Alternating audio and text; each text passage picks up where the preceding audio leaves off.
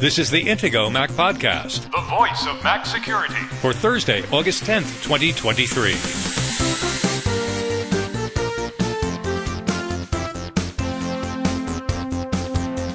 This week's Intego Mac Podcast security headlines include Browser makers get ready to get busy as Chromium will start releasing more frequent and regular updates. QR code parking scams may be coming to a parking meter near you. Google and Amazon have been accused of selling so called new, but actually outdated and unupdatable Chrome devices. And you may have heard that Apple can lock users out of their accounts for bad behavior. It happens more often than you think. Why? And should you be worried? Now, here are the hosts of the Intego Mac podcast veteran Mac journalist Kirk McElhearn and Intego's chief security analyst Josh Long. Good morning, Josh. How are you today? I'm doing well. How are you, Kirk? I'm doing just fine. Can I throw in a personal event here? My cat Titus is 10 years old. Well, congratulations. Happy birthday, Titus. Ti- Titus, who often interrupts while we're recording podcasts. We want to talk about security updates for Opera because Josh has been on this anti-Opera kick lately. It's fair pointing out that Opera doesn't update things in a timely manner and that what do they update once a month or something like that. And there have been a number of zero-day vulnerabilities for Chrome, so any browser that uses the Chromium engine, of which Opera is one. And actually, was it you who tweeted and that Opera went to update the browser because you reminded them that they hadn't updated it? I'm not too surprised that Opera didn't actually respond to me on Twitter. Today is officially seven days since Chrome released a bunch of security updates. They were released as part of the Chromium update. Chrome is based on Chromium and several other browsers are also based on Chromium. And Google released an update for its Chrome browser on that day. It fixed 17 security issues. Nine of those were high severity vulnerabilities. The following day, Brave and Vivaldi, which are both Chromium based browsers, updated their browsers. And then just two days ago now, as of when we're recording this, which was August 7th, Microsoft finally released a corresponding Microsoft Edge browser update.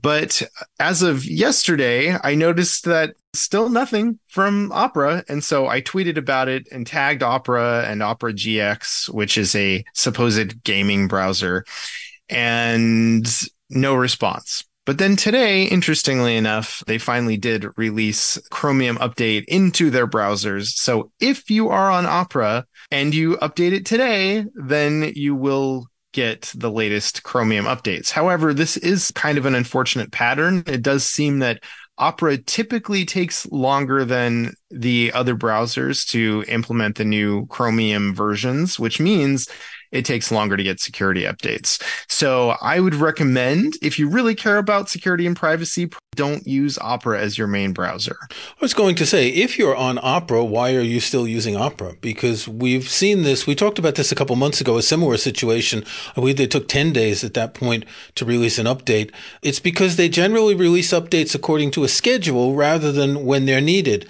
And this brings up an interesting thing about Chrome itself. Google is going to start issuing weekly updates to Chrome, to the stable channel of the Chrome browser, because they realize just how much of a problem it is for security. I think, you know, they're probably doing this because they might risk losing market share in the enterprise market if they're too slow getting these updates. And they really want to keep that market share, don't they? Yeah, that, that could be one of the reasons. I do think this is interesting to see because now you're going to have companies like everyone who implements Chromium. Now they're going to feel even more pressure to quickly re- update their browsers because otherwise they might be two patch cycles behind if they wait a week. Now they've got to be extra careful about this, starting with Chrome version 116 once that becomes the stable version of Chrome, then they're going to be on this weekly release cycle. It will be interesting to see how the other browser manufacturers decide to handle that. Are they also going to start patching on a weekly basis? I would guess that most of them will. Opera, maybe they will, but they might always be a week behind. I don't know. We'll see. How long do you think it will be before we get to Chrome 116? Version 116 will be promoted to the stable channel on August 15th. This is coming from developer.chrome.com, apparently the official Chrome developer website. And that means that we're going to start seeing Chrome updates on a weekly basis just next week. In other Google Chrome news, and this is totally unrelated, we found a story in Ars Technica. The title is Absurd. Google Amazon rebuked over unsupported Chromebooks still for sale. Now, Joshua has been on a crusade for years talking about old devices, particularly routers, which are very important, but also Apple's Apple Watch 3 that they were selling even after announcing that it wouldn't get the latest version of Watch OS. We've talked in recent episodes about the danger of using old iPhones and old Macs and what you can keep up to date in many different ways. So this is an interesting story for us. And initially you can assume, well, it's third parties selling used and refurbished devices, but it wasn't. In one case, it was a Chromebook released in 2017 that was listed as being sold as new by Amazon and fulfilled by Amazon. When we saw this article, my first reaction was this is probably marketplace. And sure enough, that's what it is. In the screenshots that they provide in this article, the first screenshot is sold by direct distributor, which is the name of a company, and fulfilled by Amazon. So that was the first thing I saw. And I go, yeah, but this stuff happens all the time. And sure, maybe Amazon should still have some culpability if they're selling these expired devices to people. But what got even more interesting was when I checked out one of the listings because they do link to a couple of these things on Amazon and Walmart. It actually told me that I could now get this Chromebook brand new not just ships from Amazon, but sold by Amazon.com. So Amazon, the company, is selling this Chromebook brand new, quote unquote new, because it's not been opened yet, but it's not new in the sense that it's actually out of date and not going to get updates anymore. But $550, wow. For something that's already out of date, that when you buy it and take it out of the box, it's already vulnerable to all sorts of zero day vulnerabilities that have been patched. It was one thing when some third party was selling this for 65 bucks. Like maybe some people don't really care about security and, you know, they just want some cheap thing that they can get on the internet with really fast and and they don't really care about those implications. But $550 and it's actually coming from Amazon in this case. Like now that's actually absurd. Yeah. I think that the company should have liability for this but we talked about that cyber trust mark in our last episode right and this is something with the QR code that would allow you to get information when you buy a device, whether it's still getting updates and etc. Now, you wouldn't see this on the Amazon website unless they're forced to link to information, which would be good. But when you get the device, you'd see the QR code and this would give you an idea that it's unsafe and you could return it to Amazon. I have to tell you something. Since we talked about the cyber trust mark, I actually saw an item with a QR code and an official mark like that. It was not the Cyber Trust mark.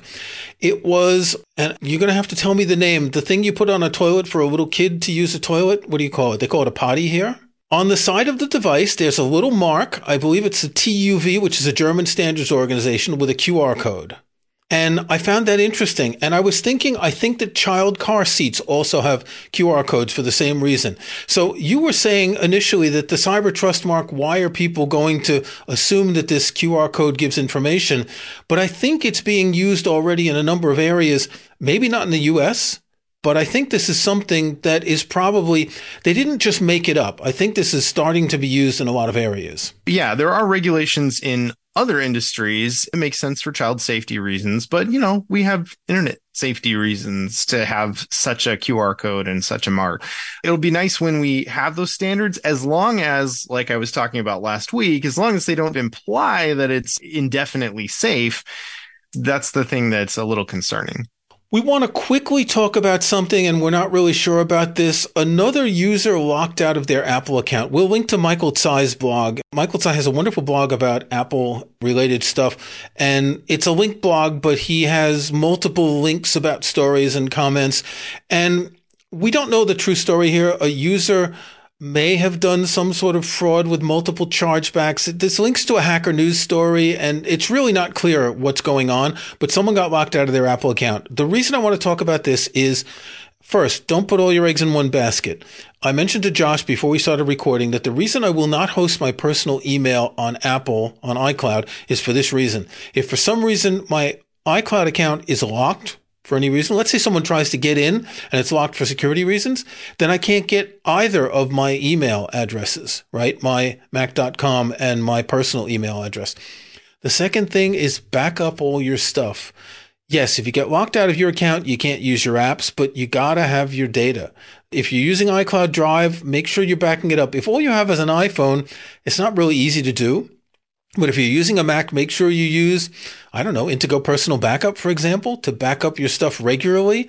Because if you do get locked out, and you lose access to your files, that could be problematic. And that's a good point because some people use their notes as their personal journal. What happens if somebody either hacks into your account and then you lose access to it, or you pass away and you don't have a legacy contact set up for your Apple ID? That journal may be gone forever if you have things like that that you're recording for posterity, make sure that you're actually backing them up someplace outside of the Apple Cloud. Okay, you, know what skimmers are, right? When people stick a thing over an ATM so they can read your card. Well, criminals have a new way of doing this. They use QR codes that you scan to pay for parking, and they just, I mean, it kind of sounds dumb. All they have to do is paste a fraudulent QR code on top of the QR code on the parking meter or whatever. And then you get scammed because you think you're paying for parking. Now over here, a lot of places there are specific apps that you can use to pay for parking. So it's not like a QR code taking you to the web. It's a QR code opening an app that you have. I'm not sure how it is in the States, but we have an article here from the Better Business Bureau warning about a spike in QR code parking scams. Right. Some clever trickster decided I can make a website that looks a lot like the legitimate parking site and I can trick people into giving me their credit cards. They stuck a bunch of custom QR codes over the top of other QR codes. And this is the thing that I was also talking about last week on the podcast that if you're starting to stick QR codes on all these products, I have seen legitimate products where somebody has stuck a sticker label over the top. Usually that's the actual company behind the product and they realize they made a mistake or something has been updated. And so they stick a sticker over the top. But you don't know when you see a sticker over the top of another QR code. I mean, this really could be something exactly like the Better Business Bureau is talking about here, where somebody may actually be trying to defraud you. All right, we're going to take a break. And when we come back, we're going to talk about a really interesting way that hackers can steal data from the sound of your typing. Protecting your online security and privacy has never been more important than it is today. Intego has been proudly protecting Mac users for over 25 years. And our latest Mac Protection Suite includes the tools you need to stay protected. Intego's Mac Premium Bundle X9 includes VirusBarrier, the world's best Mac anti-malware protection. NetBarrier, powerful inbound and outbound firewall security. Personal Backup, to keep your important files safe from ransomware. And much more to help protect, secure, and organize your Mac. Best of all, it's compatible with macOS Ventura and the latest Apple Silicon Macs. Download the free trial of Mac Premium Bundle X9 from Intego.com today. When you're ready to buy, Intego Mac Podcast listeners can get a special discount by using the link in this episode's show notes at podcast.intego.com. That's podcast.intego.com. And click on this episode to find the special discount link exclusively for Intego Mac Podcast listeners. Intego world class protection, and utility software for Mac users, made by the Mac security experts.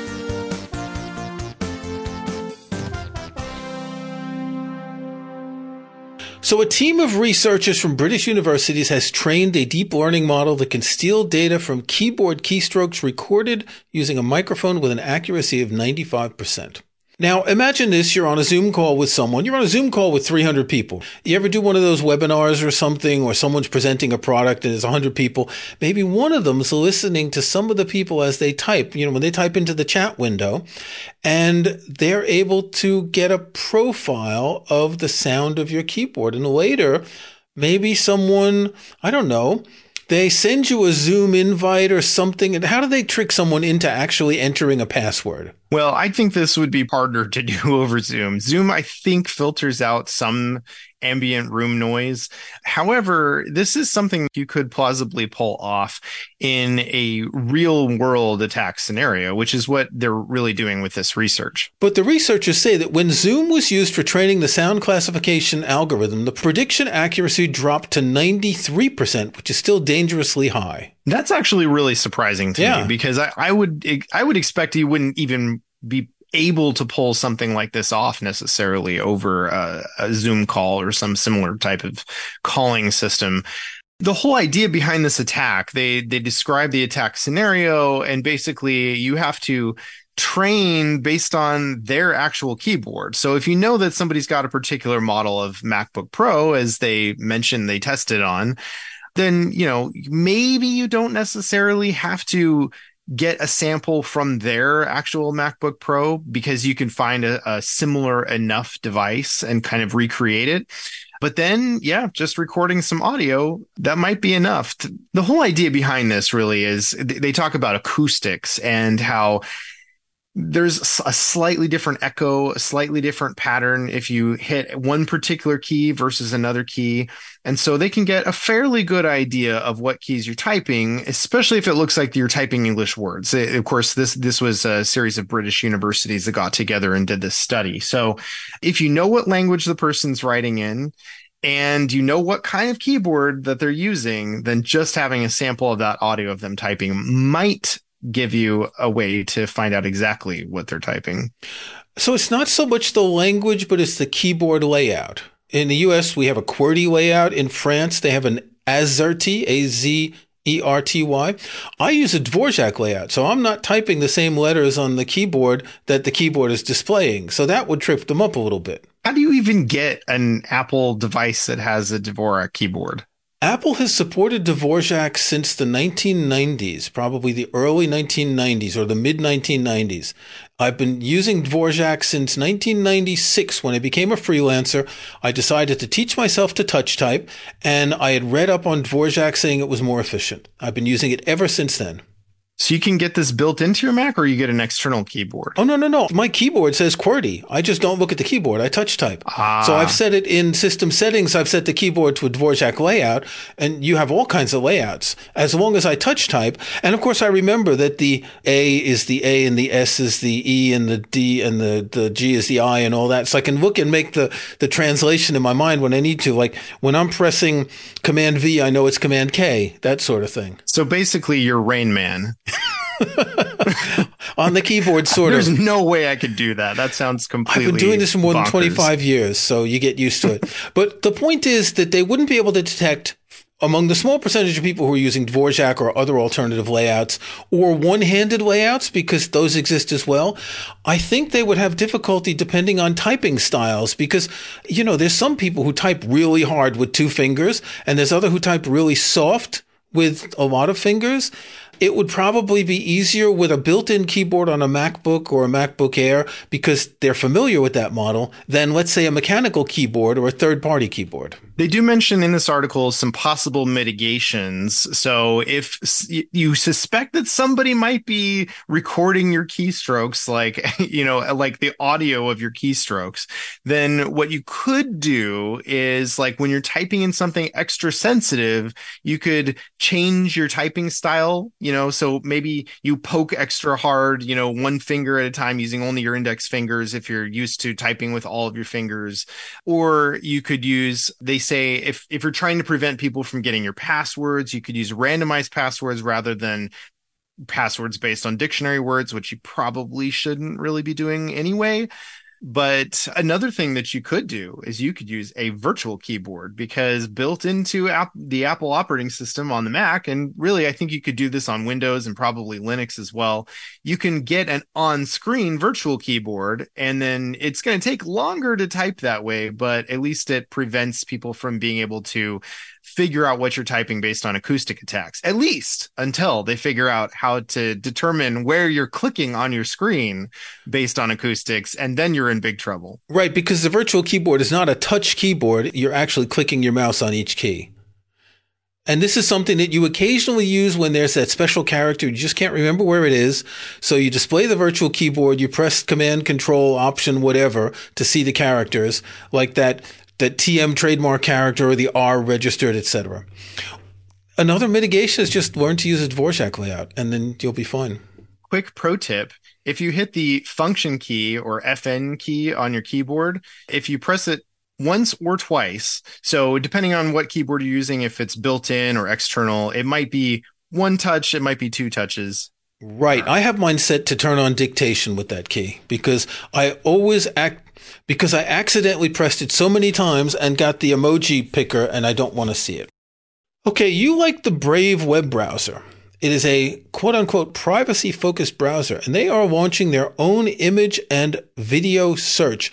Brave already has their own search engine. I must not have noticed when we did an episode talking about that. Right. I don't personally use Brave Search, but you know, maybe I'll start to give it a try because it does seem kind of interesting. They originally like most search engines that are not Google and Bing, they're usually based on some other search engine. So they'll get some of their results from one of the main search indexers, right? That's the thing is like you need a good, reliable index. And there's not very many companies that have indexed the entire web and done a very good job of it. So frequently, other search engines will just, you know, base their results on something that another previous engine has already done.